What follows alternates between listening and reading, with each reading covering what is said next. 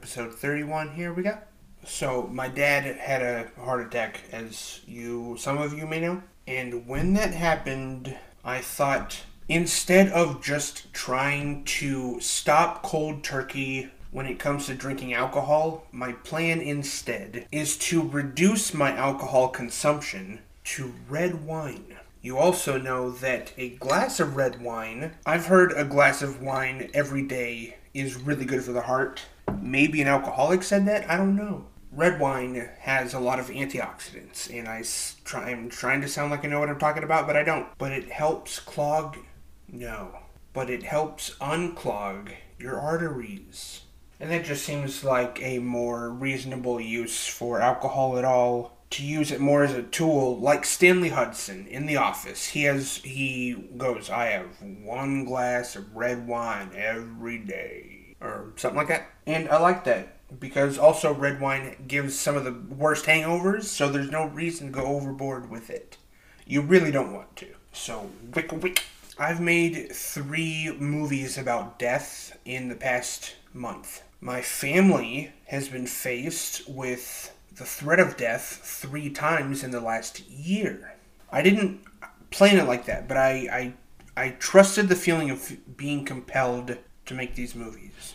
I got emotional speaking about my cousin Jason on a recent podcast episode. Uh, what haunts me the most about my cousin's passing is the scene of him dying.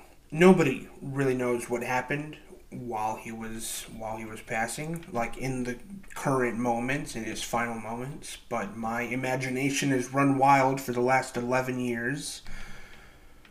Uh, so making that movie helps me not imagine it anymore, and I can stop thinking about it. It's part of my grieving process. My mentor describes my brain as being obsessive, that I have an obsessive brain when it comes to the good, the bad, not the ugly, vices and pleasure, and curiosity. And it tends to be curiosity that generally does the haunting.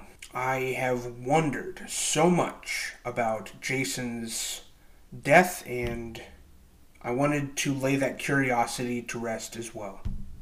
That's why I made that movie. It's almost six minutes long, and I made it last week kind of on a whim. It's improvised.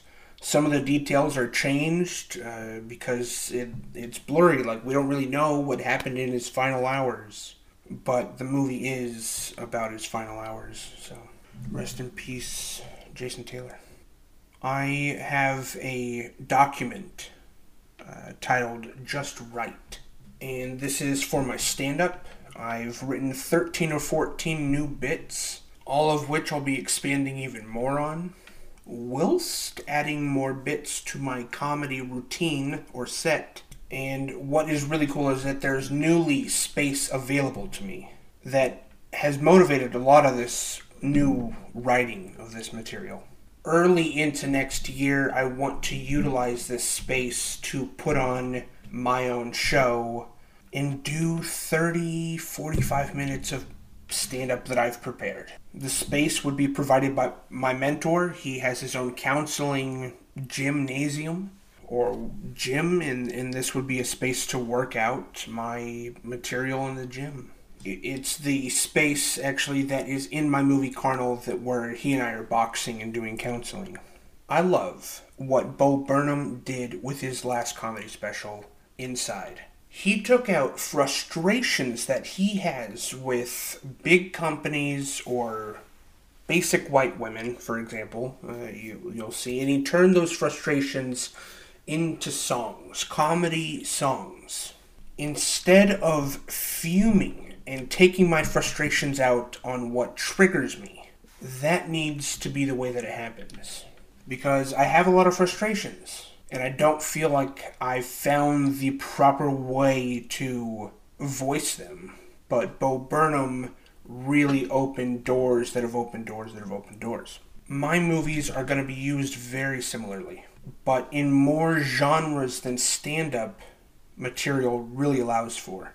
Stand up has to be funny to bring the point and to make it palatable for the audience. A spoonful of sugar helps the medicine go down commercials and ads tend to be funny for that exact same re- reason because emotion works.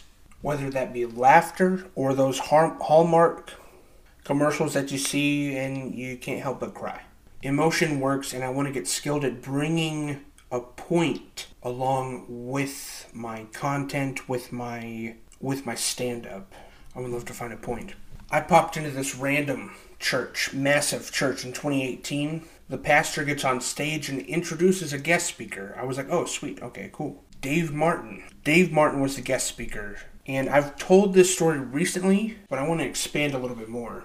Watching Dave Martin up on that stage pull laughter out of the congregation throughout his whole hour long message up on that stage it kept them so engaged and it showed him that we're with you. He doesn't have to re- try and read the silence. The laughter gives him that feedback. I watched him do that as a total pro. I, w- I was completely amazed. I want to do that. That's what I was thinking. I want to do that, whether it be on stage or through the digital mediums that I already use. Stand up would be such an immense tool in preparing me for that type of lifestyle. I think he's technically a motivational speaker. He, maybe he was at the time because he toured, but now I, I believe he's actually a head pastor of a church. But stand up would be such a great tool in preparing me for a more stable career in doing something like this, maybe even touring.